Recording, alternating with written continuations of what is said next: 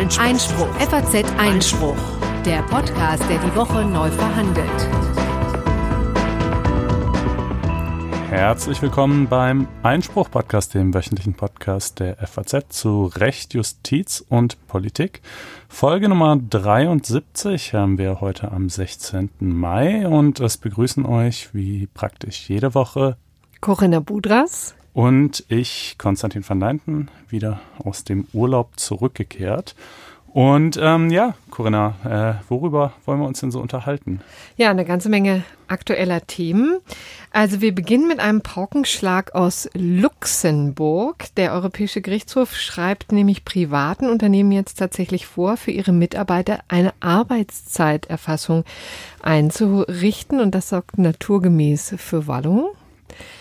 Ähm, dann ähm, machen wir weiter in unserer losen Serie Was macht eigentlich die Bundesregierung den ganzen Tag? Da liegt nämlich der Entwurf gegen missbräuchliche Abmahnungen vor, den uns Konstantin gleich mal etwas genauer vorstellen will. Dann ist die NPD nach Karlsruhe gezogen, weil der öffentlich-rechtliche Rundfunk sich geweigert hat, einen Werbespot auszustrahlen. Jetzt muss der öffentlich-rechtliche Rundfunk dies tun. Das hat ihm das Bundesverfassungsgericht jetzt ins Stammbuch geschrieben und Konstantin sagt uns gleich warum. Und wir bleiben gleich in Karlsruhe. Da kam nämlich Interessantes aus dem Bundesgerichtshof und der hat der Kreissparkasse Stendal erlaubt, einen Sparvertrag zu kündigen, obwohl sie den Kunden doch versprochen hatte, sie alleine bestimmen, wie lange sie sparen wollen. Und jetzt ist klar, das ist, stimmt so nicht und äh, auch das wird uns Konstantin mal erklären, obwohl ich glaube, er würde auch seinen Unmut zu äußern. Ja, Kann doch, schon. Es äh, scheint mir, scheint mir äh, eher eine Kategorie für das ungerechte Urteil der Woche zu sein. Ähm, aber kommen wir gleich im Detail zu. So, und dann kümmern wir uns mal wieder um Harvey Weinstein. Da hat es nämlich in diesem ganz kuriosen Strafverfahren nämlich eine Wendung gegeben. Das Gerichtsverfahren hat noch gar nicht begonnen und da hat schon einer seiner Anwälte seine Position verloren. Also er ist übrigens auch inzwischen auch Ex-Anwalt. Ähm, er war nämlich zugleich Dekan der Harvard-Universität und jetzt ist er Ex-Dekan und Ex-Anwalt. Und wie das alles miteinander zusammenhängt, das werden wir äh, gleich mal besprechen. Und dann haben wir natürlich das gerechte Urteil wie jede Woche. Ja. Also gucken wir jetzt nach Luxemburg zum EuGH und der Arbeitszeiterfassung. Da gab es am Dienstag das Grundsatzurteil, äh, wo der EuGH zum ersten Mal festgestellt hat, dass private Unternehmen jetzt tatsächlich nicht drum herumkommen, Arbeitserfassungssysteme einzurichten, um klar zu dokumentieren, wie viel die Arbeitnehmer eigentlich arbeiten. Das ähm, war ein ziemlicher Paukenschlag. Viele sind empört, andere sind ähm, ja entzückt und erfreut. Man kann sich vorstellen, wer auf welcher Seite steht. Ja, wobei auch nicht durchgängig. Also in der Tendenz könnte man natürlich sagen, das stärkt die Position der Arbeitnehmer, die, wenn dann jetzt für jeden nachgehalten wird, wie viel er arbeitet, dann äh, ja, äh, hilft denen das eben nicht mehr so sehr ausgebeutet zu werden und so.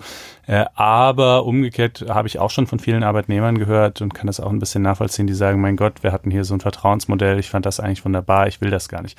Aber gut, für bevor wir zu den Reaktionen kommen, vielleicht erst mal kurz zum Inhalt. Ne? Geklagt hatten ja irgendwie, glaube ich, Mitarbeiter der Deutschen Bank, ne? Oder so war das? Es war aber in Spanien seltsamerweise. Genau, es war die ein spanischer Fall. Es war die Gewerkschaft in Spanien, mhm. die in einer Art Verbandsklage gegen die Deutsche Bank vorgegangen ist, also tatsächlich gegen da die Nieder spanische Niederlassung und die im Grunde genommen darauf gepocht hat, dass die Deutsche Bank diese Arbeitszeiten detailliert erfasst in Spanien und übrigens auch in Deutschland ist das System bisher so, dass es natürlich Grenzen gibt für die Arbeitszeit Zeit, ja. Mhm. Also und zwar sind die europäisch ähm, bestimmt, äh, sind in der Arbeitszeitrichtlinie ähm, festgelegt und dann eben in den nationalen Gesetze übertragen worden. Und da gibt es natürlich Grenzen. 48 Stunden die Woche ist zum Beispiel eine und dann gibt es eben auch Ruhezeiten, elf Stunden Ruhezeiten, die jedem Mitarbeiter zugestanden wird. Und der Punkt ist eh,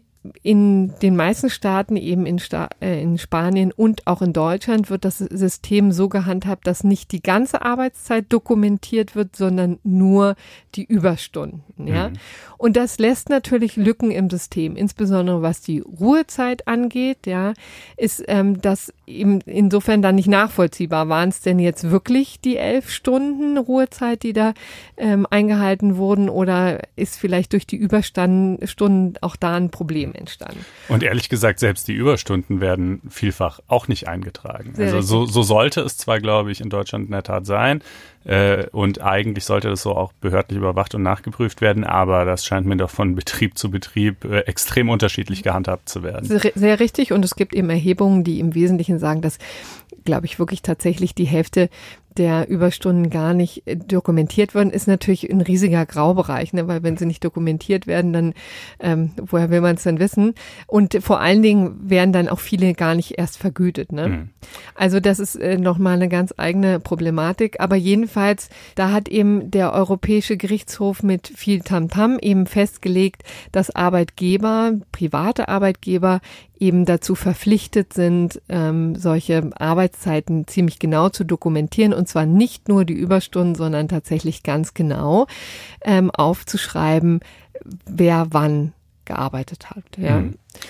Und das, so befürchten einige, könnte das Ende der sogenannten Vertrauensarbeitszeit sein. Ja, was genau versteht man eigentlich unter Vertrauensarbeitszeit? Ich meine, so ein bisschen ist das Wort selbsterklärend, aber ähm, trotzdem, was, was, was meint das rechtlich? Ja, das ist, ich finde es auch wirklich ein ganz interessantes und eigentlich auch ein ganz schönes Wort, ja. Mhm. Und dass ich aber tatsächlich in so einen richtigen Ursprung ähm, habe ich dazu nicht gefunden. Es ist seit den 90er Jahren ziemlich an Vogue, äh, ist in den Personalabteilungen, ähm, hat das die Runde gemacht und es besagt im Wesentlichen, dass ähm, man weitestgehend auf Dokumentationen verzichtet äh, der Arbeitszeit, sondern dass es ein einvernehmliches Vertrauen gibt zwischen Arbeitnehmer und Arbeitgeber, dass man ähm, schon seine Arbeit ordentlich erledigt. Ja, hm. also es werden im Wesentlichen Ziele vorgegeben, Aufgaben verteilt, die erledigt werden müssen und ein bisschen ist dann der Gedanke, dass man dann, wann man was macht und wie man es macht, ist so ein hm. bisschen egal. Also das ist quasi vom Ende her gedacht, vom Ergebnis her gedacht. Ja. Und eigentlich ja auch ein ganz schönes System. Aber übrigens auch eins, wo jetzt Arbeitsrechtler, ich finde, auch sehr zu Recht sagen, na ja, aber das widerspricht sich ja jetzt nicht zwingend. Also die Arbeitszeiterfassung muss jetzt nicht notgedrungen das Ende der, ähm, der Vertrauensarbeit sein, ja. Ja, aber leichter macht es die Sache nicht. Ne? Also hm. äh, und zwar an verschiedenen Fronten. Also zum einen ist es ja zum Beispiel so, dass ähm, es vielleicht in gewisser Weise den Druck, also den Druck auf die Arbeitnehmer auch erhöht, wenn sie beispielsweise in den 40 Stunden pro Woche, die dann in Zukunft sauber, fein säuberlich äh, nachgehalten werden, ähm, nicht fertig werden mit den Aufgaben, die sie erledigen sollen. Dann kann man natürlich einerseits sagen, ja gut, das ist dann halt der Beleg der Tatsache, dass der Arbeitgeber äh, seinen Arbeitnehmern eben äh, ein Pensum von Arbeit aufbürdet, welches nicht in 40 Stunden pro Woche zu schaffen ist. Äh, und äh, bisher hat er halt quasi im Rahmen dieser Vertrauensarbeitszeit davon profitiert, dass die Leute einfach mehr gearbeitet haben und, und das noch nicht mal richtig nachgehalten wurde. Äh, wenn es jetzt aber natürlich zum Beispiel so ist, dass äh, drei Kollegen das sehr wohl in der Zeit hinkriegen und der vierte nicht, äh, dann erhöht das natürlich auf den irgendwie den Druck, ja. Also ich meine, dann hat er es halt bisher vielleicht dadurch kompensiert, dass er mehr gearbeitet hat und in Zukunft wird das dann eben in höherem Ausmaß sichtbar. Also das ist mal so ein äh, ein Aspekt mhm. bei der Geschichte. Und ein anderer Aspekt ist natürlich einfach, und der trifft ja letztlich jedermann, de, der Bürokratieaufwand. Ne? Ähm, ja, wobei man ehrlicherweise sagen muss, dass ähm, letztendlich ist es ja so, dass tatsächlich, ich glaube, es gibt Erhebungen, die sagen, dass 47 Prozent der Mitarbeiter ohnehin schon ein Erfassungssystem haben. Ja, also und weitere 30 Prozent schreiben übrigens selber auf. Das war mir neu. Das ist, ähm, ich meine, diese Möglichkeit gibt es natürlich, aber dass es tatsächlich so viele sind, vielleicht sogar ein Drittel der Mitarbeiter, die ähm, selber das dokumentieren. Ähm, und wir reden hier tatsächlich von dem letzten Rest von 20 bis 30 Prozent der Arbeitnehmer in Deutschland, die keinerlei Erfassung haben, mhm. beziehungsweise allenfalls die Überstunden. So ne? wie du und ich, ne? Beispielsweise. Ja, da muss man es also. mal ziemlich deutlich sagen. Ja. Und äh, ich stelle mir das jetzt mal ganz praktisch vor. Ne? Ich, der Normalfall hier, kann man ja mal ein bisschen aus dem Nähkästchen plaudern, äh, ist, ich komme zwischen 10 und 11 rein und gehe so gegen 7. üblicherweise. Aber natürlich kommt es vor, dass man einen Termin irgendwo hat, wo man schon früh morgens hinfahren muss oder der bis spät abends geht. Natürlich kommt es vor, dass ich auch mal am Wochenende zwei Stunden arbeite. Natürlich kommt es aber auch vor, dass ich halt auch mal irgendwie um 16 Uhr gehe, weil äh, irgendwie alles getan ist. Mhm. Und das ist halt einfach so, niemand rechnet da jetzt exakt nach, ob das dann unterm Strich genau 40 Stunden die Woche sind oder eine mehr oder eine weniger. Es kommt ziemlich gut hin, würde ich gefühlt sagen. Aber es ist halt auch es sind ja übrigens 37,5 Stunden laut ja, Tarifvertrag. Ne? Meine ich natürlich. ähm, äh, äh, so, ne? Also ich würde, ich würde sagen, es kommt ganz gut hin, aber ähm, äh, es wäre, ich würde es als wahnsinnig nervig empfinden. Also äh, vor allen Dingen die Präsenzzeit vor Ort, das geht ja noch. Da kriegt man halt so einen Chip und hält den da irgendwie, wenn man ins Büro geht, wahrscheinlich an irgendein so Ding dran und dann ist man halt in der Erfassung drin und wenn man abends nach Hause geht, auch wieder. Aber all solche Sachen wie von zu Hause arbeiten, auf Terminen sein und sowas, das muss man dann wahrscheinlich in irgendeinem elektronischen System jeweils nachtragen. Also äh, es, es steigert den Bürokratieaufwand enorm für die Arbeitgeber und auch für die Arbeitnehmer und zumindest in den Fällen, wo die, das mit der Vertrauensarbeitszeit gut funktioniert hat und das mhm. nicht missbräuchlich war, weder von der einen noch von der anderen Seite, ist es, würde ich sagen, eine klare Verschlechterung der Situation.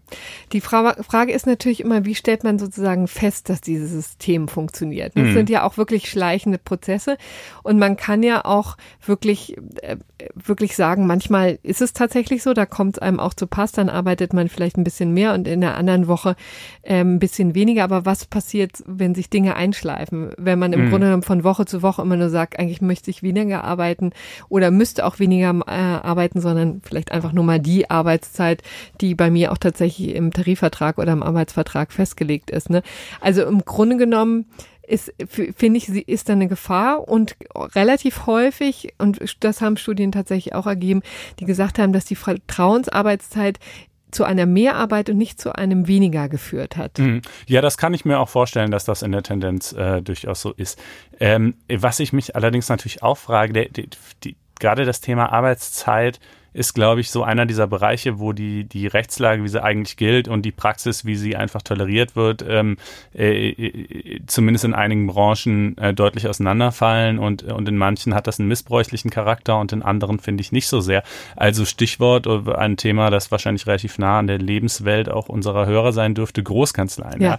ja. Äh, kein Mensch oder also so gut wie niemand äh, arbeitet dort eine 40-Stunden-Woche, auch nur ansatzweise. Ja, ich würde einfach mal unterstellen, dass das Arbeitszeitgesetz da äh, äh, regelmäßig und massiv verletzt wird. Da finde ich es aber halt nicht, also ich meine, ich persönlich würde da nicht arbeiten wollen, aber ich würde es auch nicht als missbräuchlich bezeichnen, weil es ist irgendwie mit offenen Karten ist. gespielt. Jeder weiß auch, der da hingeht, dass das einfach so ist. Man kriegt halt viel Geld dafür äh, und manche wollen es ja auch so. Ähm, äh, aber in der Tat äh, ist die Frage, wie gut die eigentlich ihr Modell überhaupt noch werden durchsetzen können, wenn sie tatsächlich dazu verpflichtet sind, das alles fein säuberlich zu dokumentieren, was dann natürlich eben auch die äh, Nachprüfung äh, der äh, Verletzung des Arbeitszeitgesetzes erheblich äh, erleichtert. Ja, also was übrigens auch spannend ist, finde ich, an dieser Debatte ist, dass im Grunde genommen wenn jetzt alles rechtens gelaufen wäre oder wenn alles so laufen würde, wie es vorgesehen wäre, hätten wir eigentlich gar nicht so ein Riesenproblem, ja, mhm. weil ähm, jetzt waren bisher ja eben die Überstunden sollten nur dokumentiert werden. Auch das ist ja schon ein Aufwand. Dann machst du eben den Rest auch. Und das setzt ja auch voraus, dass eigentlich auch die Arbeits, also weißt du, eigentlich kannst du ja die Überstunden auch nur sauber erfassen, richtig. wenn du gewissermaßen auch einen Überblick ja. über die davor geleisteten Stunden hast. Sonst weißt du ja nicht, ab wann du Überstunden machst. Genau, sonst ist, also im Grunde finde ich das ein total konsequentes und folgerichtiges Urteil. Mhm. Und das Problem ist eben schlicht und ergreifend, um das vielleicht nochmal sagen, also wie gesagt, der Arbeits, das Arbeitszeitgesetz gibt eben den Rahmen vor, mit den äh, 48 Stunden acht Stunden pro Tag, im Einzelfall auch mal zehn Stunden und dann eben die elf Stunden Ruhezeiten. Das sind immer so, die ist es immer der Dreiklang, der immer in diesem Zusammenhang genannt wird. Aber dokumentiert werden müsste es tatsächlich eben, was die Überstunden angeht, ja ohnehin. Das ergibt sich übrigens aus Paragraph 16 des Arbeitszeitgesetzes. So, und dann ist das auch einer Überprüfung zugänglich. Übrigens zuständig dafür sind eben die Arbeitsschutzbehörden beziehungsweise auch die Gewerbeaufsicht, ja.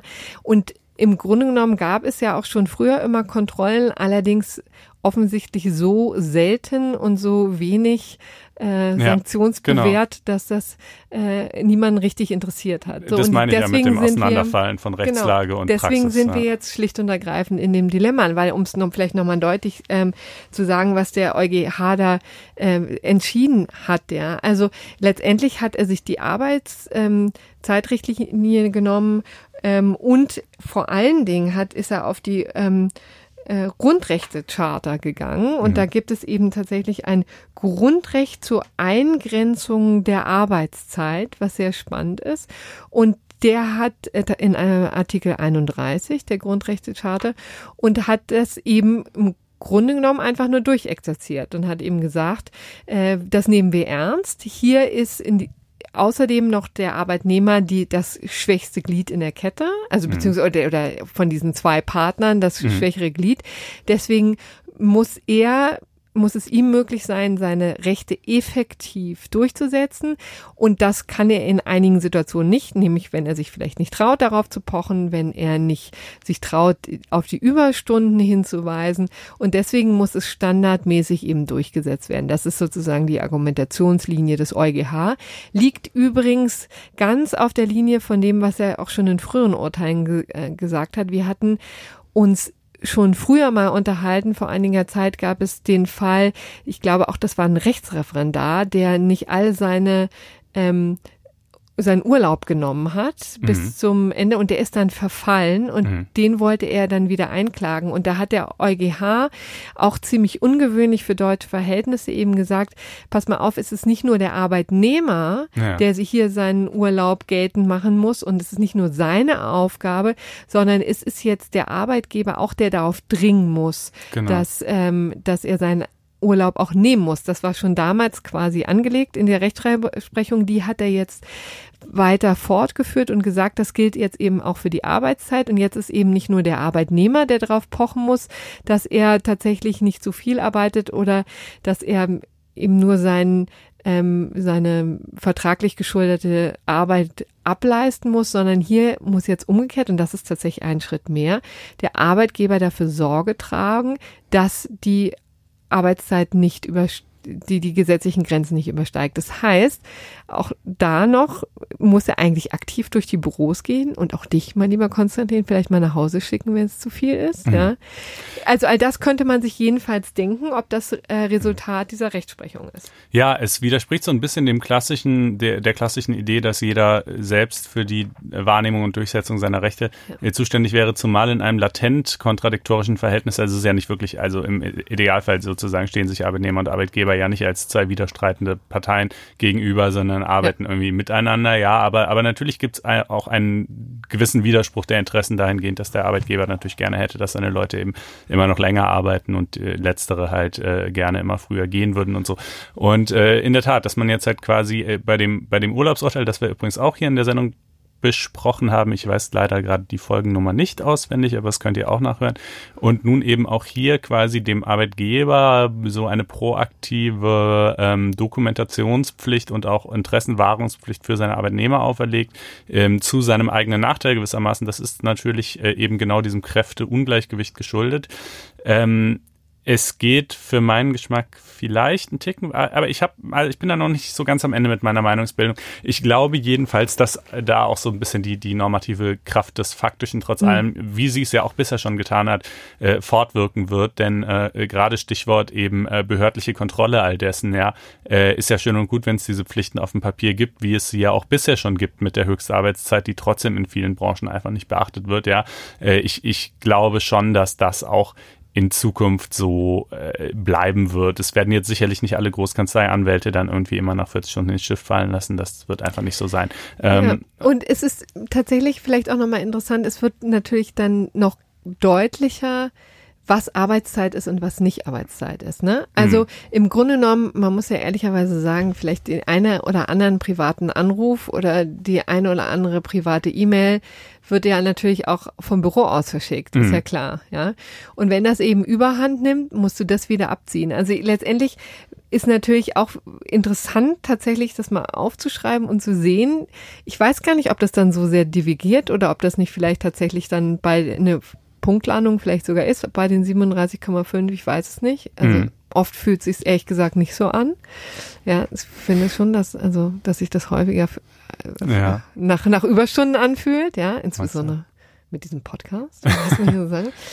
Äh, aber ist ja fast keine Arbeit. Nee, genau. Ist das hier Freizeit, was wir machen? Ich habe das wirklich jedes Mal. Ich war jetzt eine Woche im Urlaub. Also so das Schreiben und so, da kann ich auch immer eine Woche auch ganz gut drauf verzichten. Aber dieser Podcast, da habe ich schon echt immer Entzugserscheinungen. Also Siehst du, und dann könnte es ja für dich äh, reine Freizeit sein. Für mich ja. ist es vielleicht so ein Mittelding. Man weiß es nicht. Also das äh, kommt eben auch noch hinzu, ja, hm. dass man da nochmal genauer drauf hingucken muss.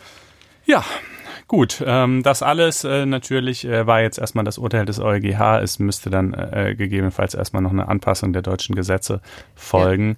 Ja. Die ähm, hat Herr Kai ja übrigens schon angekündigt und er wird jetzt eben Arbeitgeberverbände und Gewerkschaften dazu Rate ziehen und es wird eifrig diskutiert, was für Systeme vielleicht ähm, nötig sind und wie die ähm, Recht, äh, Rechtsetzung aussehen soll. Das ja. wird jetzt in den nächsten Wochen kommen. Da werden wir euch auf dem Laufenden halten, wenn es dazu einen Regierungswurf dann gibt. Äh, zu einem anderen Thema. Apropos Regierungswurf. Genau. einen solchen gibt es jetzt nämlich aus dem federführend zuständigen Justizministerium. Und da geht es um ein Thema, äh, das uns so als Schlagwort eigentlich schon seit mindestens zehn Jahren begleitet äh, und nun aber nochmal neue Aktualität gewonnen hat, nämlich das Schlagwort missbräuchliche Abmahnungen bzw. Massenabmahnungen. Ja. Äh, man kannte das früher natürlich vor allen Dingen aus dem Bereich Filesharing. Da hat die Relevanz deutlich abgenommen, äh, insbesondere einfach deshalb, weil das Filesharing als solches deutlich zurückgegangen ist. Ähm, ja, also das eben dieses Tauschen von Musikstücken, illegale runterladen und hochladen und so weiter. Na, da hat es ja tatsächlich äh, massenhaft Abmahnungen von der Musikindustrie ähm, geregnet. Ja, und äh, nun, also das ist natürlich immer noch ein nicht ganz unwichtiger Zweig. Ähm, ein anderer, der vielleicht noch wichtiger ist, ist im Bereich Wettbewerbsrecht. Also zum Beispiel so Online-Shop-Betreiber, die sich gegenseitig abmahnen. Ähm, und jetzt der eben sozusagen der neueste Schrei, das war ja auch die große Befürchtung, ähm, als die DSGVO vor etwa einem Jahr in Kraft getreten ist. Die Europäische Datenschutzgrundverordnung. Genau. Ab, Abmahnungen wegen äh, Verstößen gegen selbige, dass man also äh, irgendein äh, online tätiges Unternehmen ähm, äh, gegen irgendwelche Datenschutzvorschriften verschließe. Das ging, äh, er hat teilweise absurde äh, Blüten angenommen, ähm, bis dahin, dass also Abmahnungen ausgesprochen wurden, weil irgendwelche Webseiten nicht per SSL verschlüsselt waren, was zwar in der Tat ein Best Practice ist und man auch machen sollte, aber dass das jetzt jemand anderem, äh, äh, jemand anderen in die Lage versetzen sollte, abzumahnen, wirkt doch recht kontraintuitiv, ging übrigens auch nicht durch. So, aber die es ist etwas paradox, denn die große Sorge bei Inkrafttreten der DSGVO, dass es dann nämlich jetzt eine riesen neue Abmahnwelle und ein ganz neues Geschäftsmodell gäbe, die äh, hat sich eigentlich nicht bewahrheitet. Also ich habe mal Stefan Brink ähm, von der, äh, der Landesdatenschutzbeauftragte in Baden-Württemberg, der hier übrigens auch schon mal in der Sendung war, ähm, äh, der sagt, ihm sind bundesweit ungefähr 1500 äh, Abmahnungen, äh, die quasi auf die DSGVO gründen, äh, seit Februar 2019 bekannt. Also das ist, ja, naja, es ist nicht ganz wenig, ne, in, in halt drei Monaten, aber auch nicht wahnsinnig viel. Muss natürlich auch sagen, es gibt keine Meldepflicht für Abmahnungen, also insofern können es auch mehr sein. Ähm, nun gut, wie dem auch sei, die meisten sind auch im Zweifelsfall nicht erfolgreich, aber das ist, das ist jedenfalls, glaube ich, so der Auslöser, warum jetzt quasi der politische Wille da war, ähm, äh, einzuschreiten. Ähm, äh, aber mit dieser Reform, die nun auf dem Tisch liegt, äh, wird keineswegs nur das adressiert, sondern auch noch eine ganze Menge mehr. Ähm, so, und was steht denn da jetzt drin? Das ist ja ein großer großer Tag tatsächlich. Da haben wir schon lange drauf gewartet. Ist auch nicht ganz unumstritten ne, dieses ganze Vorhaben, denn man muss ja sagen, dass Abmahnungen durchaus auch ihren Sinn erfüllen. Absolut, äh, absolut. Also die, die, der, der V überhaupt die Anwaltsverbände laufen Sturm. Ich habe gerade auch ähm, in Vorbereitung auf diese Sendung mit David Ziegelmeier, das ist ein Rechtsanwalt, der gewerblichen Rechtsschutz in Köln macht, äh, mich unterhalten, ähm, äh, der diesen Entwurf also auch äh, für, für einen ziemlichen Schlag ins Wasser hält und ähm, äh, da äh, üppige Kritik äh, daran geübt hat und mir auch geholfen hat, meine Gedanken ein bisschen zu sortieren. Also vielen Dank äh, an an der Stelle übrigens dafür. Also, ähm, äh, um es mal so äh, aufzusplitten, was steht da alles drin? Zum Stichwort DSGVO-Abmahnungen steht drin, ähm, dass die jedenfalls nicht möglich sein sollen gegenüber kleinen Unternehmen mit bis zu 50 äh, Mitarbeitern. Also wenn da irgendein so kleines Startup hast und da irgendwas nicht in Ordnung läuft, dann können natürlich trotzdem die Datenschutzbehörden dich mit einem Bußgeld belegen. Ne? Das ist klar. Aber irgendwelche äh, angeblichen oder tatsächlichen äh, Konkurrenten können dich deshalb nicht abmahnen. Ähm, an der Stelle muss man vielleicht sogar noch einen kleinen Exkurs machen. Abmahnen hm. im Sinne von dir einfach einen Brief schicken wo drin steht, du machst Folgendes nicht richtig, das kann natürlich jeder. Äh, ein Anwalt damit beauftragen, das zu tun, kann auch jeder. Aber worum es ja letztlich immer geht, ist die Frage, kann man die Anwaltsgebühren auch abwälzen auf dich? Ja, also nehmen wir an, du machst tatsächlich irgendwas, was nicht DSGVO-konform ist. Ich, Konkurrent, beauftrage einen Anwalt, der schickt dir ein Schreiben. Das, den Anwalt muss ich natürlich erstmal bezahlen. Kann ich dann die Kosten dafür von dir zurückerlangen. Das ist eigentlich das, was man meint, wenn man sagt, es kann nicht abgemahnt werden. Ja. Dann ähm, ist der zweite äh, wesentliche Punkt in dieser Reform eben, dass im äh, Wettbewerbsbereich äh, Abmahnungen überhaupt nicht mehr äh, erstattungsfähig sein sollen, wenn der abgemahnte Verstoß lediglich geringfügig ist. Also hier ist von unerheblichen Verstößen gegen Informations- und Kennzeichnungspflichten die Rede. Das äh, wird natürlich auch mal wieder ein Vergnügen für die Rechtsprechung hm. sein, das auseinander ja, zu Unbestimmter Rechtsbegriff, das ist immer wieder schön. Genau. Mhm. Also das wird sich noch mit Leben füllen vor den Gerichten. Und äh, man darf auch bei der ersten Abmahnung noch keine strafbewährte Unterlassungserklärung verlangen. Also Unterlassungserklärung schon, aber eben nicht versehen mit zum Beispiel äh, bei, bei Wiederholung ähm, muss man dann so so viel 1000 Euro zahlen. Das erst ab dem zweiten Mal und auch dann gedeckelt auf 1000 Euro, wenn es hm. sich um unerheblichen Verstoß handelt. Ne? Ähm, das, äh, ach ja, und dann noch dritter Punkt, der fliegende Gerichtsstand wird abgeschafft. Äh, das heißt, ähm, den, den gibt es ja zum Beispiel auch im Presserecht, aber eben auch im, im Wettbewerbsrecht. Äh, das heißt, man muss quasi, wenn man den klagt, am Sitz desjenigen klagen, äh, gegen den es geht und kann sich nicht irgendein Gericht in Deutschland aussuchen. Steht ja. im Entwurf drin, weil das so unzumutbar sei oder zumindest, äh, sagen wir mal, die Sache erschweren würde für den Abgemahnten, äh, wenn er da quer durch die Republik äh, fahren muss zu irgendeinem Gericht, um sich zu verteidigen. Und weil es auch immer dieses Narrativ gibt, was zumindest so im Raum schwebt, dass es angeblich Gerichte gäbe, die besonders, ähm, äh, also in eine bestimmte Richtung äh, neigen in ihren Entscheidungen, ja, und dass man halt so die, die Abmahnanwälte, die als solche immer apostrophiert werden, äh, dann gerne zu bestimmten Gerichten gehen würden, weil sie da schon ein gutes Verhältnis zu den Richtern hätten und so. Ähm, wie viel da dran ist, ähm, darf man durchaus mm, in Frage stellen, ja. Ja, darf man, weil ganz ehrlich, also ich fand das immer durchaus schlüssig. Also ich habe mich mit dieser Thematik fliegender Gerichtsstand äh, mal ausführlich befasst äh, beim Presserecht und ich glaube, die Argumente sind hier aber so ähnlich.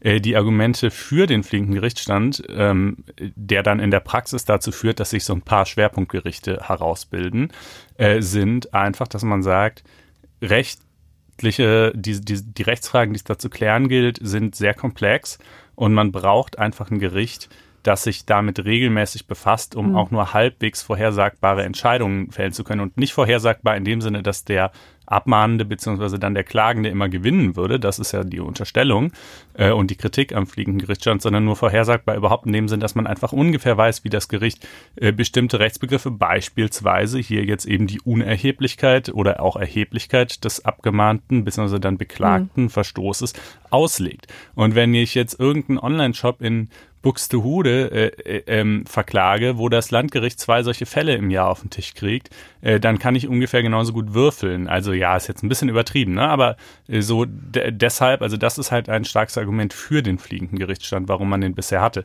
Die Kritik lautet halt, naja, nee, wie gesagt, die Anwälte, die einschlägigen Anwälte, die sind dann liebkind mit den Richtern dort äh, und die wissen schon immer, wo die Reise hingeht und suchen sich das entsprechend aus und so. Ähm, Im Presserecht äh, gab es auch mal so die, den Versuch, das vermittels statistischer Erhebungen nachzuweisen, ist nur so mittelgut gelungen, muss man sagen. Also es gibt so Tendenzen, aber so ganz klar war das alles nicht. Äh, Im Wettbewerbsrecht weiß ich es jetzt nicht genau. Mhm. Ähm, jedenfalls die These im, im Gesetzentwurf, dass es so unzumutbar sei, dass man halt da irgendwo an ein anderes Gericht fahren muss. Mein Gott, das ist doch, man selber muss ja sowieso nicht und für den Anwalt ist das doch Alltag irgendwie. Klar kommen halt ein paar Reisekosten möglicherweise dazu. Ähm, aber das finde ich jetzt schon mal nicht so überzeugend. Und ähm, äh, was jetzt den, ähm, äh, was ich aber vor allen Dingen ja bemerkenswert finde, ist, äh, dass eben die Kosten der ersten Abmahnung bei nur unerheblichen Verstößen äh, gar nicht mehr ersatzfähig äh, sein sollen. Da kann man natürlich einerseits sagen, das ist doch schön, wenn ich jetzt total, also da, da, ich glaube, das klassische Klischeebeispiel ist immer so die, das nicht ordnungsgemäße Impressum. Ja, also mhm. ich mahne jemand ab, weil der da irgend und am, äh, im, im, schlimmsten Fall hat er sogar noch ein Impressum und ist auch erreichbar, aber irgendeine technische Feinheit ist nicht ganz so wie vom Gesetz vorgesehen. Dann mahne ich ihn ab und drücke dem da irgendwie ein paar hundert Euro Anwaltskosten rein. Äh, das wirkt einfach missbräuchlich, ne? Äh, und ähm, das wäre dann jetzt so die Art Fall, die ausgeschlossen ist. Ähm, Allerdings äh, muss es ja nicht äh, muss es ja nicht immer so sein. Ne? Es können ja auch schon Dinge sein. Äh, das Gegenargument lautet, wenn ich jetzt ein Online-Shop-Betreiber bin und mich mir viel Zeit und Mühe da rein investiere, dass meine Seite tatsächlich gesetzkonform ist, mich vielleicht bei, von einem Anwalt dabei beraten lasse und so weiter und mein Konkurrent sich diese Mühe nicht macht und es dann eben vielleicht auch doch kein ganz so marginaler Verstoß ist, sondern ein schlechtes Impressum kann ja zum Beispiel auch bedeuten, dass dessen Kunden äh, den bei Beschwerden einfach gar nicht erreichen können, ja, äh, sondern vielleicht schon ein erheblicher Verstoß, der ihm, der ihm ähm, Vorteile im Wettbewerb bringt, ja, dann müsste ich doch wohl für die Abmahnung sehr wohl auch äh, eben meine Kosten ersetzt verlangen können, weil ich doch ein durchaus legitimes Interesse daran habe, dass das beseitigt wird. Ähm, ich hätte es plausibler gefunden zu sagen, ähm, dass man verpflichtet ist, einfach erstmal einmalig denjenigen selber anzuschreiben, mhm. ohne Anwalt und somit ohne Kosten, die entstehen. Und einfach, das kann ja relativ formlos mit einer E-Mail geschehen, zu sagen, hör mal, du, ähm, du hast da, dein Impressum ist nicht ordentlich oder du hast irgendwie deine Artikel nicht vernünftig gekennzeichnet oder deine ja, Widerrufserklärung ist nicht richtig. Pragmatischer Ansatz, ja. Genau, und dann würde man nämlich diejenigen Fälle aussortieren, wo das wirklich einfach ein Versehen ist, weil dann würde derjenige ja im Zweifelsfall sagen, oh, hey, danke für den Hinweis, äh, ändere ich, ja. Ähm, äh, und wenn derjenige dann natürlich sagt, pff, rutsch mir mal einen Buckel runter, naja gut, dann ähm, kann man ja einen Anwalt beauftragen und der kann dann ja in der Tat abmahnen und dann fände ich es eben auch total legitim, dass äh, diese Abmahnkosten entstehen. Ähm, das ist äh, nun eben aber, wie gesagt, nicht die Lösung, wie wir sie hier im Gesetzentwurf finden. Übrigens, auch das hat wieder seine Einschränkungen. Ne? Im Bereich File-Sharing zum Beispiel äh, finde ich es natürlich total überflüssig, dass man, also natürlich muss ein Musikverlag nicht erst einmal schreiben, hey, äh, bitte lad doch unsere hm. Alben nicht. Also, weil, weißt du, da ist es halt nicht, nicht vorstellbar. Also, illegal genau, hoch, ne? die, die, die Konstellation ist nicht vorstellbar, dass es da versehentlich wäre. Ähm, aber hier in diesem, in diesem wettbewerblichen Bereich mit, mit Online-Shops und ähnlichen Dingen äh, ist die Konstellation durchaus vorstellbar, dass es versehentlich ist.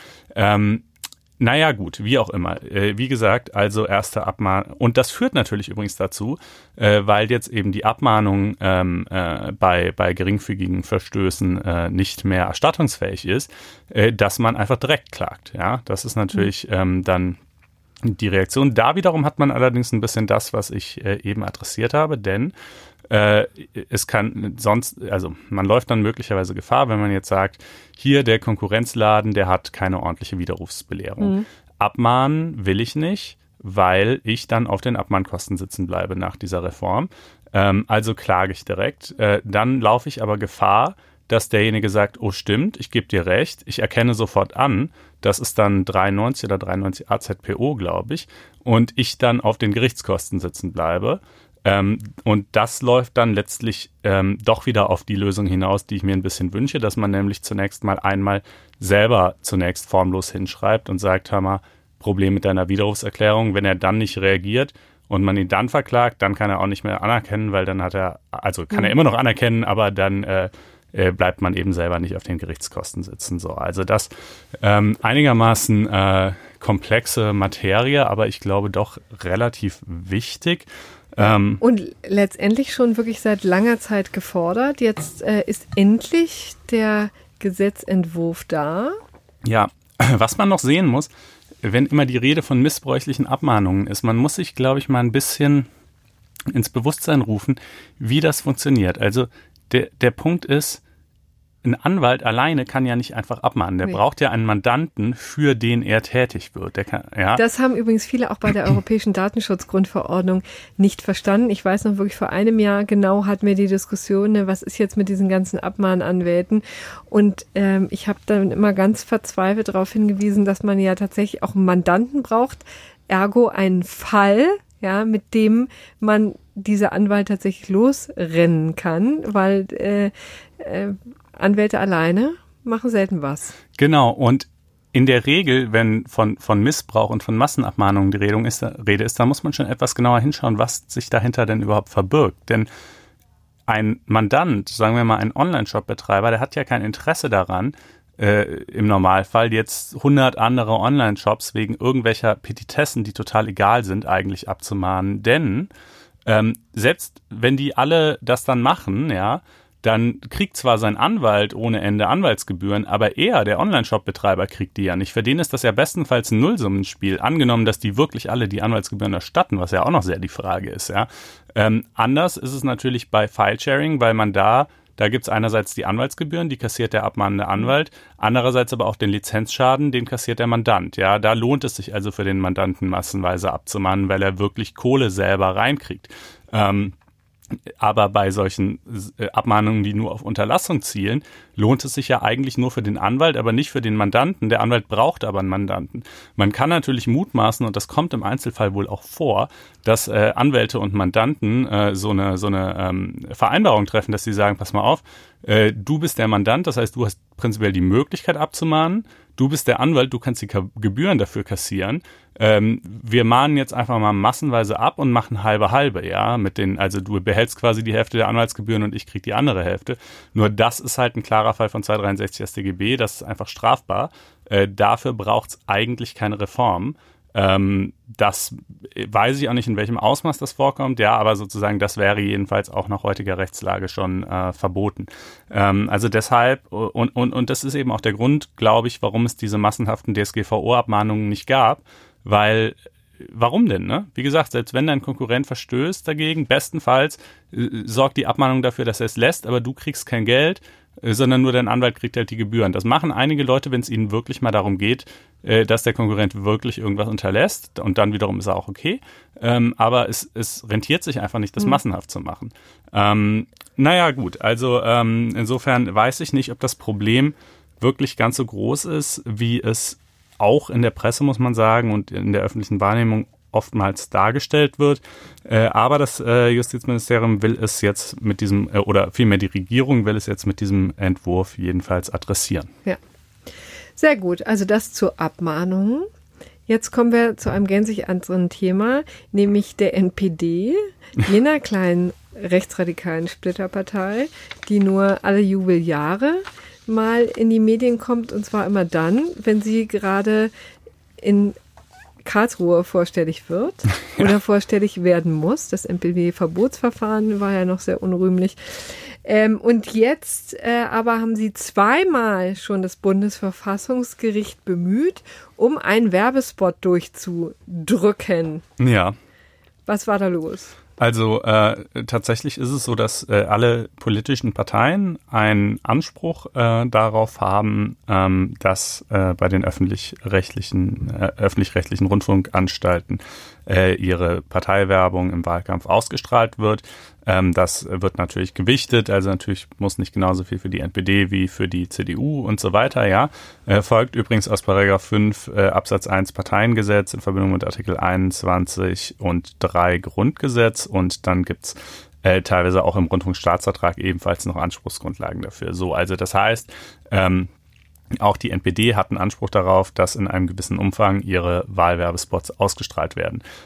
Und jetzt ging es natürlich um die Europawahl. Vielleicht genau. nochmal eine kleine Erinnerung. Nächsten Sonntag ist es eben soweit. Also alle zu den Wahlurnen streben. Ja, das, äh, das wäre wirklich ein dringender Aufruf an dieser Stelle. Übernächsten Sonntag, Entschuldigung. Ich habe also jedenfalls wollte ähm, der 26. ist es. Genau, in zehn Tagen. Ja. Ja. Ähm, so, und die NPD wollte also da ähm, eben auch ihre Wahlwerbung ausstrahlen. Äh, das unterliegt natürlich keiner Inhaltskontrolle der Gestalt, ob die Sender die politischen Inhalte gut oder schlecht finden. Voraussetzung ist nur erstens, es muss sich tatsächlich um Wahlwerbung handeln und nicht um irgendwas ganz anderes. Äh, und zweitens, es darf natürlich nicht gegen äh, Strafgesetze verstoßen, wobei das äh, Bundesverfassungsgericht sogar einen evidenten und schwerwiegenden Verstoß fordert. Also was, was so vielleicht so an der Grenze der Strafbarkeit kratzen könnte, würde noch nicht mal reichen.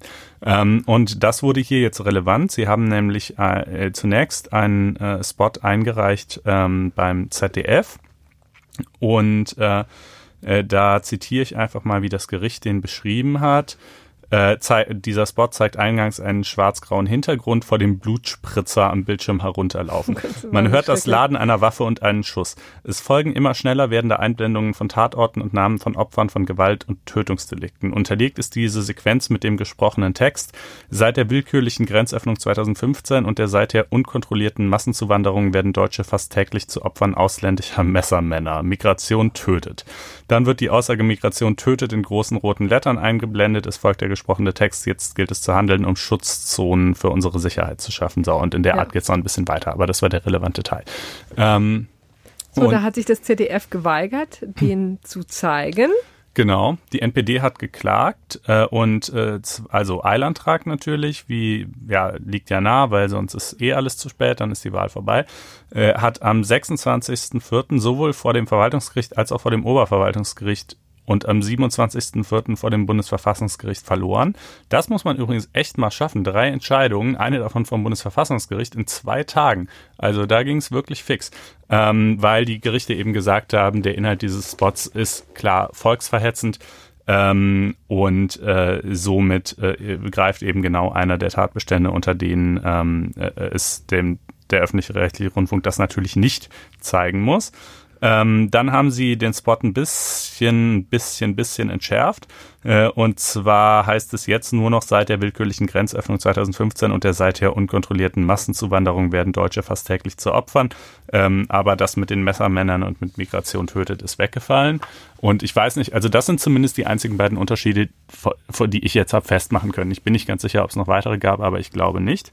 Ähm, die äh, Gerichte haben, äh, also da, dann ging es jetzt, in diesem Fall ging es jetzt gegen den RBB, ähm, der sich gleichwohl geweigert hat. Die Gerichte haben ihm zunächst auch Recht gegeben, haben gesagt, es ist immer noch volksverhetzend, das ist sozusagen nicht, nicht genug äh, entschärft äh, und haben sich dabei auch auf ähm, das generelle Parteiprofil der NPD gestützt. Denn ähm, und so Parteiprogramm, ne? Also im Wesentlichen gesagt, das ist einfach eine rechtsradikale, menschenverachtende Partei, von der ist nichts Gutes zu erwarten, so ungefähr. Ne? Ja, also es, das schon, aber es, ne, es geht ja nicht darum, dass man die NPD allgemein äh, scheiße findet. Ja, also so, das ist sicherlich so oder sollte so sein.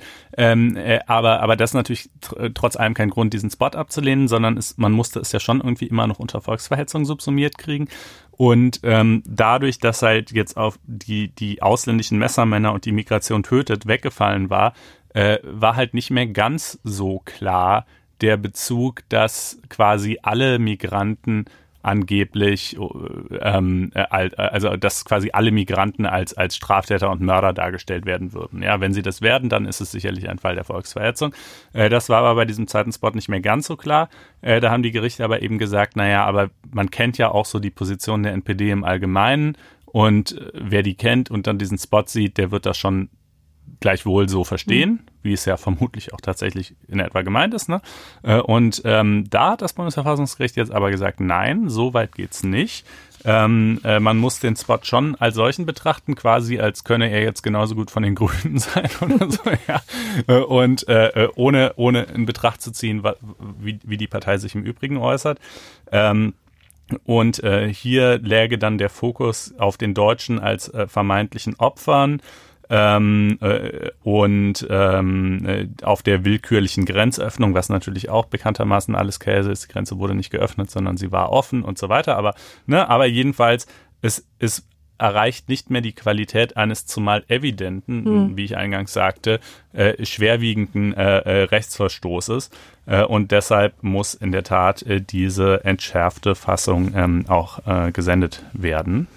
Ja. Und äh, es gibt vielleicht an der Stelle noch einen ganz lustigen historischen Exkurs, äh, weil ich ja ein, eingangs gesagt habe, ähm, äh, es muss sich überhaupt um Wahlwerbung handeln. Ähm, äh, äh da gab es auch mal einen Fall, wo selbst das streitig war. äh, das war 2006 von der APPD, der anarchistischen Pogo-Partei Deutschlands. Ah, stimmt. Die gab es ja auch mal. Die gibt's auch immer noch. Ach, wirklich? Äh, ja, ich musste es auch googeln, aber doch gibt's immer noch. Ähm, äh, und es ging auch bis zum Bundesverfassungsgericht damals. Die haben allerdings verloren. Äh, und deren Spot, ich muss das nur mal auszugsweise schildern, äh, begann mit den Worten Maden der Welt, schaut auf dieses Land. Ähm, äh, daraufhin wurde eine orgienartige Szenerie gezeigt, an der auch jugendliche Kinder und sogar kleinere Kinder teilnehmen. Äh, der übermäßiger Konsum von Alkohol, Spritzen im Arm, äh, sexuelle Handlungen, insbesondere von einem Paar, dessen Köpfen mit Plastiktüten überzogen und dessen Oberkörper entkleidet sind. Eine Dose Hundefutter wird dann über selbige verteilt ähm, und äh, ein Fressgelage, an dem auch Ratten teilnehmen. Zwei Jugendliche zerren streitend an einem rohen Stück Fleisch mit den bloßen Zähnen. Kleine Kinder irren völlig orientierungslos durch die enthemmte Menge und nehmen auch an Zerstörungsaktionen teil und so weiter. Ja, Gott, also unfassbar schrecklich. Genau, also das war und das halt wurde dann verboten. Aber. Äh, äh, das genau, also das wurde eben damals weigerte sich auch. Ich weiß jetzt nicht mehr welcher öffentlich-rechtliche Sender es war, ist ja auch egal, äh, das auszustrahlen. Ähm, es wurde dann äh, Genau, es wurde in wurde Zweifel dann eine gezogen. Videoinstallation im Modernen Museum. ja, da, genau, das würde irgendwie passen. Ähm, äh, es wurde in Zweifel gezogen, ob es überhaupt Wahlwerbung sei, weil halt überhaupt nicht erkenntlich sei, äh, was irgendwie auch nur ansatzweise der Inhalt sein soll das oder so. Kunst sein. Ähm, äh, aber jedenfalls äh, sei es eben irgendwie Menschenwürde verletzend und, und jugendgefährdend äh, und äh, mit dem Argument wurde es damals abgelehnt. Ja, und das zur besten Sendezeit. Das Ja. kann ja wohl nicht wahr sein. Genau. So, aber das nur so als, als kleinen lustigen Ausflug in die Vergangenheit. Äh, weniger lustig, aber gleichwohl jetzt eben so entschieden ist, dass die NPD dann jetzt ihren so entschärften Ja. Spot äh, zeigen darf. Ich muss ja auch sagen, dass die NPD jetzt auch nicht das allergrößte Problem dieser Europawahl Nee, sein wird. nee, das, das äh, äh, ja, erfreulicherweise nicht. Ähm, oder auch wie auch So, immer. jetzt haben wir noch mal ein bisschen Kontrastprogramm. Jetzt kommen wir nämlich zur Kreissparkasse Stendal. Und da bin ich so gespannt, wie und du uns dieses Thema amüsant und packend darstellen wirst. Oh, Bitte, ich- Konstantin. Ist, äh, das wäre mir auch neu. Das, das ist jetzt aber ein, das ist jetzt aber eine hohe Erwartungshaltung geweckt. Ähm, also äh, der Grundkonflikt, der diesem Fall und auch einem schon vor zwei Jahren entschiedenen aufsehenerregenden Fall zugrunde liegt, ist jeweils der, dass es Leute gibt, die vor Jahrzehnten Sparverträge abgeschlossen haben. Damals, äh, die Sache vor zwei Jahren, das war ein Bausparvertrag. Hier ist es jetzt, glaube ich, so ein Prämiensparvertrag, nennt sich das. Ähm, die ziemlich hohe Zinsen hat, Ja, sowas gab's mal, vielleicht auch an die jüngeren Hörer. Es gab tatsächlich mal Zinsen, als Genau. man sein Geld zu der vor Bank die Europäische hat. Union und die EZB den einfachen deutschen Sparer enteignet Die, die hat. kalte Enteignung. Äh, genau. Ähm, äh, äh, äh, ja, das gab es mal. Also nach damaligen Maßstäben waren die dann vielleicht auch gar nicht wahnsinnig hoch oder normal oder wie auch immer. Ähm, aber nach heutigen Halleluja, ja. Also wenn du so ein Ding hast, kannst du dich freuen. Mal so Ähm, ordentlich zwei oder drei Prozent. Ja, oder vielleicht sogar, ich, ich weiß nicht, also locker jedenfalls, ja genau. Ähm, und natürlich wollen die Kunden gerne an diesen Verträgen festhalten und die Banken nicht. Und hier ähm, in der Tat äh, hat die Bank dann also gekündigt äh, den, äh, den, den Vertrag und ähm, da, darum kreiste jetzt der Rechtsstreit, ob sie das durfte oder nicht.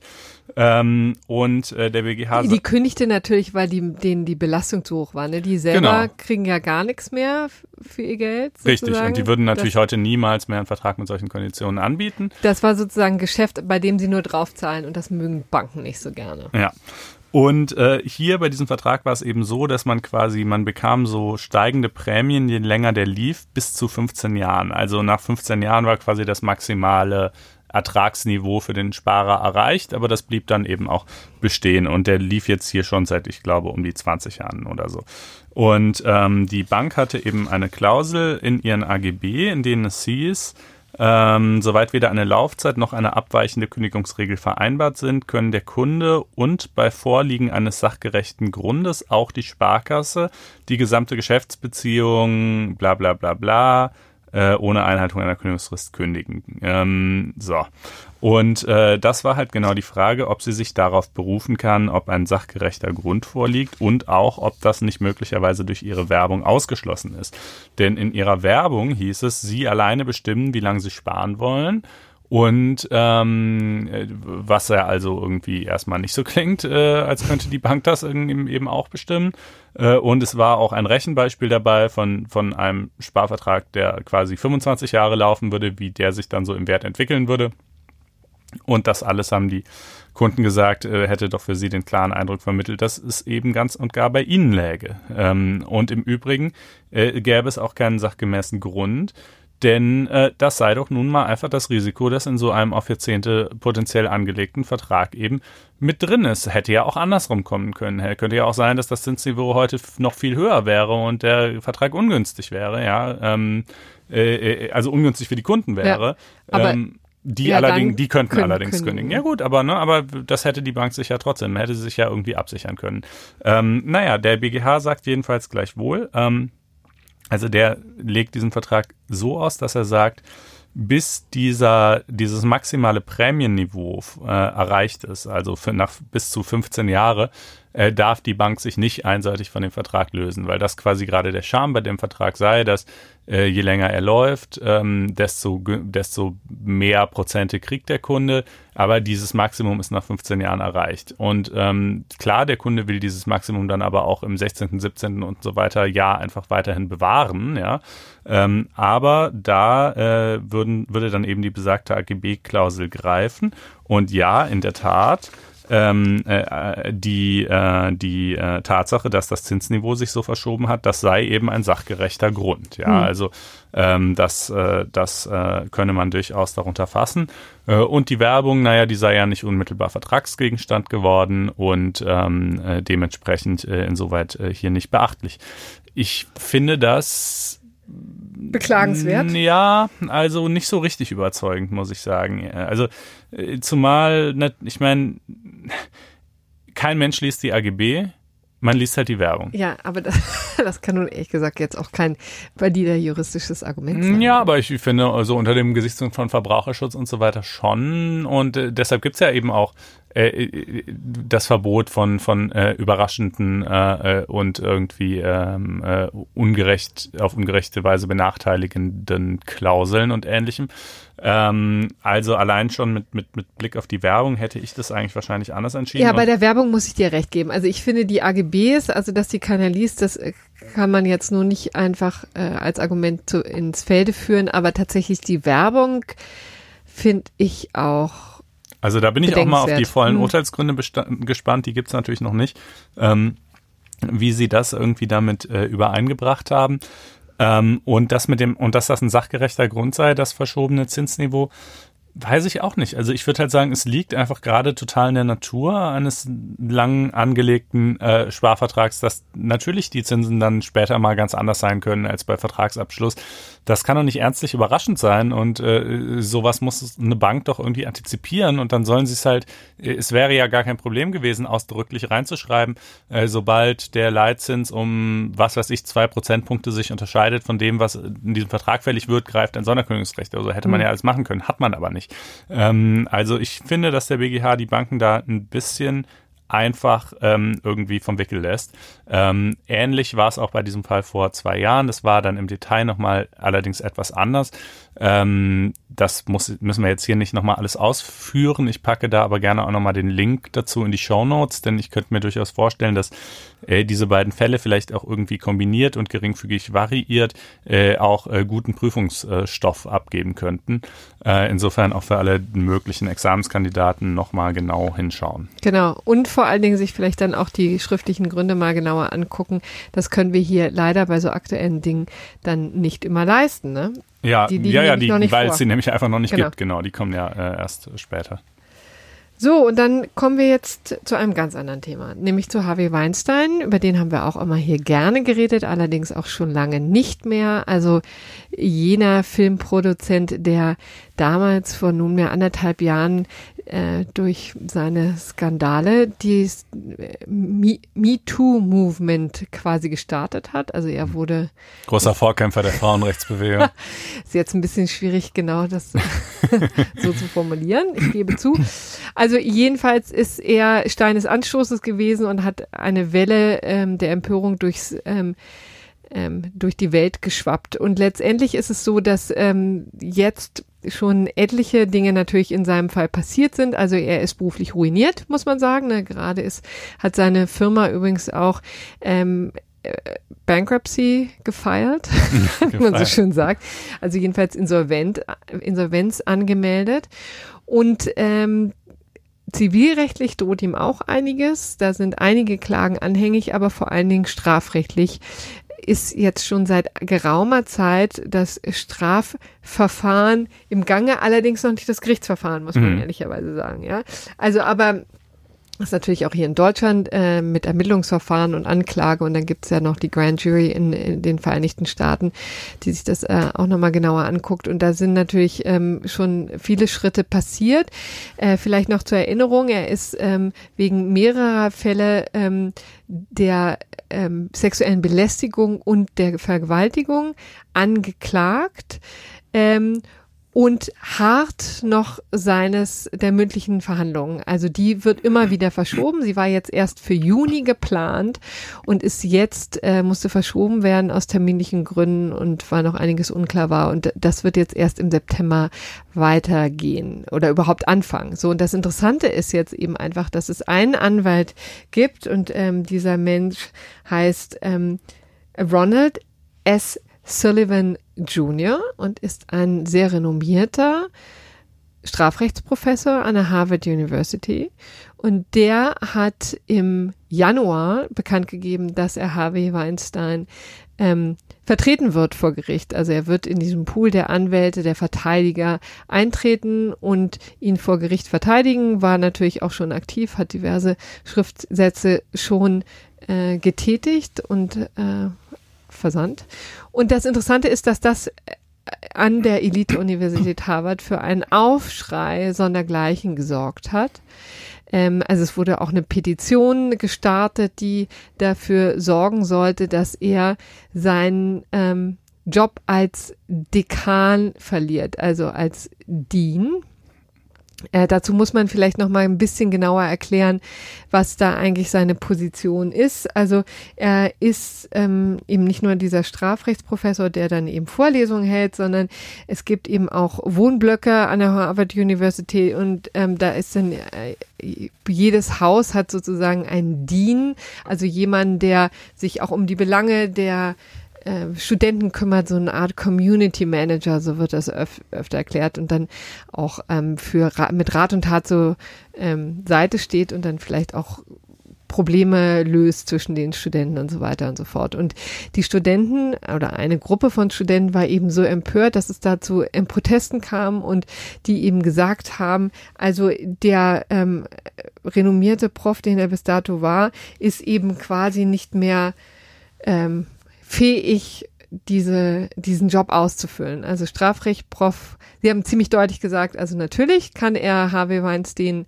äh, verteidigen, wenn er das gerne möchte. Also sie haben auch nicht äh, in Abrede gestellt, dass Harvey Weinstein selbstverständlich eine Verteidigung braucht. Soweit äh, geht ja, es bin nicht. mir nicht so sicher, ob der eine oder andere das nicht, aber äh, auch äh, auch dieses noch anzweifeln würde. Ja, aber jedenfalls die offizielle äh, Verlautbarung der Studenten war eben schlicht und ergreifend, dass sie gesagt haben, kann er ja machen, aber dann soll er als Dean zurücktreten. Er konnte jetzt gar nicht mehr zurücktreten, weil tatsächlich ähm, die Harvard University ihn von diesen Aufgaben entbunden hat. Die hat er übrigens zusammen mit seiner Frau interessanterweise äh, inne gehabt. Diese Position hat gesagt, das werden die jetzt in dem kommenden ähm, äh, ja, Schuljahr, was sagt man? Ähm, Universitätsjahr eben Semester. nicht Dankeschön, schon so lange her, äh, in dem kommenden Semester eben nicht mehr erneuern. Das wird nicht mehr seine Aufgabe sein. Er kann weiterhin an der Elite-Universität äh, Vorlesungen halten und ist natürlich weiterhin Prof, aber er kann nicht ähm, mehr Dean dieser, ähm, dieses, ich glaube, dieses Haus hieß Winthrop House. Mhm. Sein. So, und ähm, das wiederum hat natürlich zu großen ähm, Diskussionen, für große Diskussionen gesorgt. Es gab, gab Leute, die ihm dann den Rücken gestärkt haben, andere gesagt haben, recht so. Und interessanterweise, um das vielleicht noch zu Ende zu führen, hat er jetzt auch noch seine Art, Arbeit als Verteidiger niedergelegt bei ähm, Herrn Weinstein, weil er gesagt hat, durch die Verschiebung im, in September ist es mir faktisch gar nicht mehr möglich, die Verteidigung zu übernehmen, also aus zeitlichen Gründen, weil er mhm. kann, er muss dann eben seine Vorlesungen halten, dann geht eben das Semester wieder los und dann hat er gar nicht mehr die Zeit, sich ähm, voll auf diesen Fall zu stürzen und er hat deswegen dann, das ist quasi die neueste Entwicklung vor zwei Tagen gesagt, ich lege ähm, die Verteidigung nieder und ließ sich entbinden. Ja, davon. wenn das mal wirklich so ist und ja. nicht einfach der Druck gewirkt hat. Also das ist Ausdruck eines unglaublichen Ungeistes, der seit Jahren an den amerikanischen Campussen und zwar gerade an den äh, Elite-Universitäten äh, um sich greift. Äh, wer sich ähm, ja eingehender eben äh, auch mit den USA und der äh, dortigen äh, Lage beschäftigt, der wird davon sicherlich schon gehört haben, dass also es gibt einfach eine, eine ganz militante ähm, Studentenbewegung, die ähm, einfach nicht mit, wie soll man das sagen, anderem Gedankengut, äh, fremden, anderen Ideen klarkommt, in diesem Fall, und die halt jetzt beispielsweise, also äh, das äußert sich beispielsweise ganz regelmäßig dadurch, dass ähm, Redner, insbesondere konservative Redner, einfach faktisch nicht mehr auftreten können oder wenn dann nur noch unter massiven Polizeischutz an vielen Universitäten, weil einfach die Proteste äh, ein, ein Straßenschlacht ähnliches Ausmaß annehmen. Ähm, äh, es äh, äußert sich regelmäßig äh, darin, dass halt ähm, Professoren über irgendwelche Kleinigkeiten, die sie gesagt haben, die äh, die halt äh, den Studenten als irgendwie offensive, nicht politically correct oder ähnliches vorkommen, ähm, äh, dann, dann eben Ja, aber ist das hier das werden. Gleiche? Ja, und ich würde sagen, doch, es, es, es ist absolut das Gleiche, äh, denn es geht hier ja nicht, es geht ja nicht um die Frage, äh, ist, also sozusagen, äh, solidarisiert man sich mit Harvey Weinstein oder findet man es okay, Frauen zu vergewaltigen, sondern, äh, sondern äh, sollte auch der Mann natürlich einen Verteidiger haben oder nicht. Und ja, ob er Natürlich. übrigens tatsächlich Frauen vergewaltigt hat oder nicht, wird sich dann ja auch erstmal ja. noch zeigen müssen. Das ist ja gerade der Sinn des Genau, Harvey Weinstein, das soll hier vielleicht nochmal gesagt sein, sagt er ganz klar, so war es nicht gewesen, dass alles, was mir vorgeworfen wird, basiert auf, ähm, auf einvernehmlichen Sex. Ja, das genau. Ist, ne? Ob das jetzt einfach nur in Anführungsstrichen vielleicht Machtausübung vielleicht irgendwie unmoralisch oder unschön war oder wirklich strafbar oder so, das äh, ist ja eben gerade das, was in einem Strafverfahren ermittelt werden soll. Aber im Übrigen, selbst wenn, selbst wenn er auch von mir aus tatsächlich die Frauen vergewaltigt haben sollte, hätte er natürlich auch immer noch ein Anrecht auf einen Verteidiger. Natürlich, das aber ja, wie gesagt, darum ja, geht's ja auch gar nicht. Ich finde es auch ein bisschen zu kurz, wenn immer darauf sich konzentriert wird, sondern es geht ja in der Diskussion darum, kann äh, jemand, der sich sozusagen als Verteidiger positioniert, dann dann noch als Community Manager sozusagen in diesen Konstellationen wirken. Es war nämlich dann außerdem die Diskussion, was ist sozusagen, wenn in dies, diesem Haus zu sexuellen Übergriffen kommt, ist er derjenige, der das dann schlichten kann, wo man als Person, als betroffene Person, ob es jetzt ein Mann oder Frau ist, tatsächlich das Gefühl hat, er kann noch als neutrale Instanz wirken. Ja, das ist ja die Argumentation. Selbstverständlich ja. Also natürlich, die, die, sonst würde ja das Recht auf einen Verteidiger beziehungsweise umgekehrt auch die, die Freiheit äh, als Anwalt eben äh, entsprechende Mandate anzunehmen. Völlig ausgehöhlt, wenn man sagt, ja, du kannst es zwar machen, aber du wirst halt zum sozialen Paria, der keine andere nee, äh, Form der Anstellung mehr. Nicht, weil, also wie gesagt, also die, das Argument, dass Harvey Weinstein einen Verteidiger braucht, das hat niemand in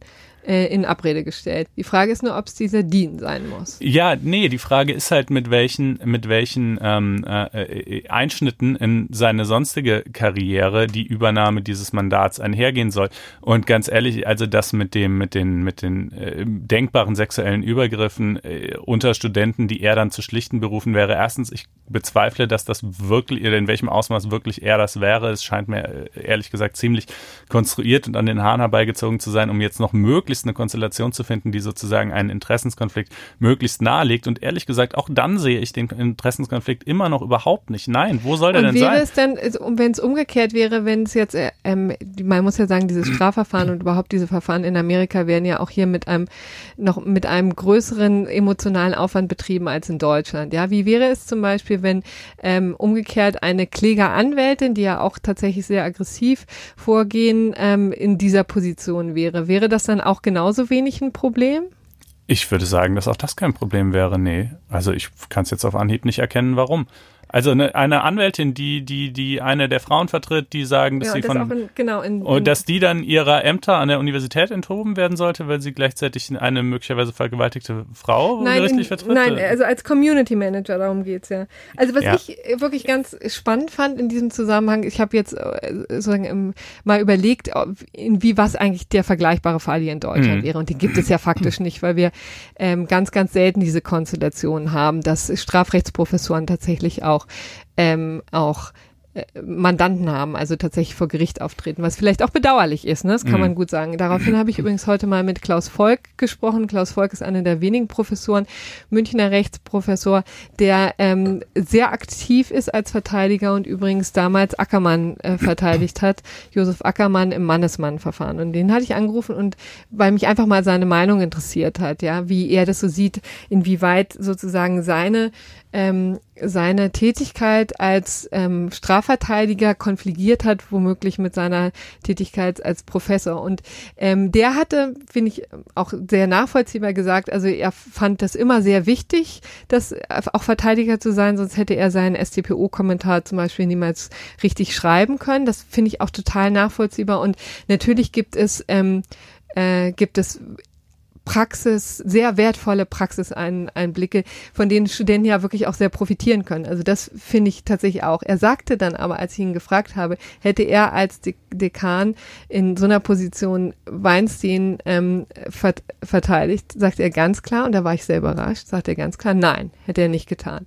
Also alles, was sozusagen auch nur ansatzweise konfligieren könnte, äh, in so einer Position sollte man überlassen, unterlassen. Ja, War aber- seine Meinung. Ja, also wenn, wie gesagt, wenn es einen, einen tatsächlich auch nur ansatzweise für mich greifbaren äh, Risiko eines echten Interessenskonflikts gäbe, würde ich es ja auch so sehen. Aber, aber ich sehe es einfach nicht. Also nur weil Also ich, ich jemand gerichtlich vertrete, heißt das doch nicht, dass ich sozusagen, wenn jetzt auf dem Campus irgendein Mädel behauptet, äh, dass irgendein ein anderer Student sie vergewaltigt hätte oder so, dass ich dann deshalb irgendwie automatisch dessen Partei ergreifen würde. Das ist doch ein total fernliegender Gedanke. Plus, wie gesagt, das ist ja noch sozusagen die maximal konstruierte Situation, die noch den, den Worst Case eines denkbaren Interessenskonflikts darstellt. Aber ganz ehrlich, diese Call-out-Culture an den amerikanischen Universitäten, ich garantiere dir, wenn er überhaupt nicht Dean, nicht Community Manager gewesen wäre, sie hätten ihn genauso um seinen Lehrstuhl bringen wollen dafür. Es hat, es geht viel Ne, seinen weniger. Lehrstuhl hat er ja noch. Ja, ne? hat er noch, aber Genau. äh, dieselben Studentenproteste würden sich mit Sicherheit auch dafür einsetzen, dass er den verliert,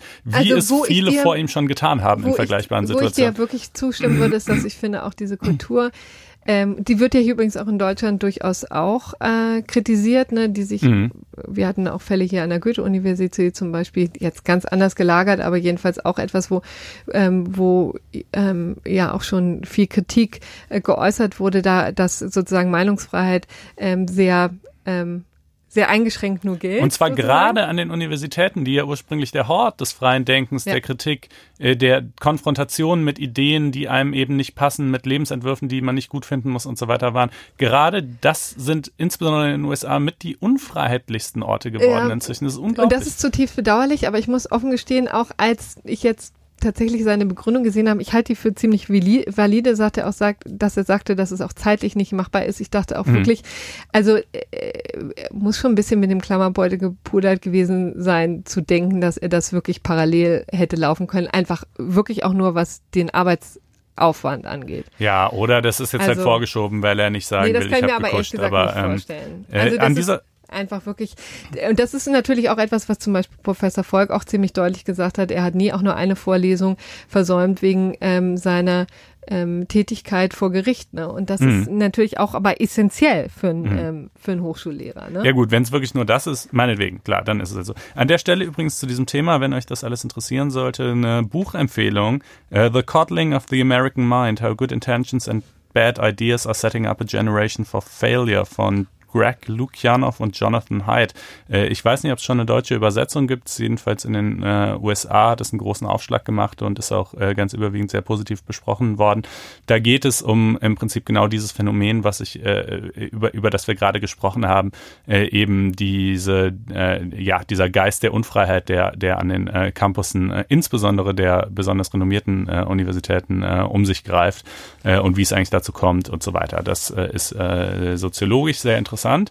Ähm, ja, aber wollen wir, haben wir dazu noch was? Ich glaube, jetzt belassen wir es und haben Okay. vielleicht die eine oder andere Denkanstöße gegeben. Und wie gesagt, Ihre Meinung interessiert uns natürlich auch immer sehr. Können Sie gerne hinterlassen auf unserer Blogseite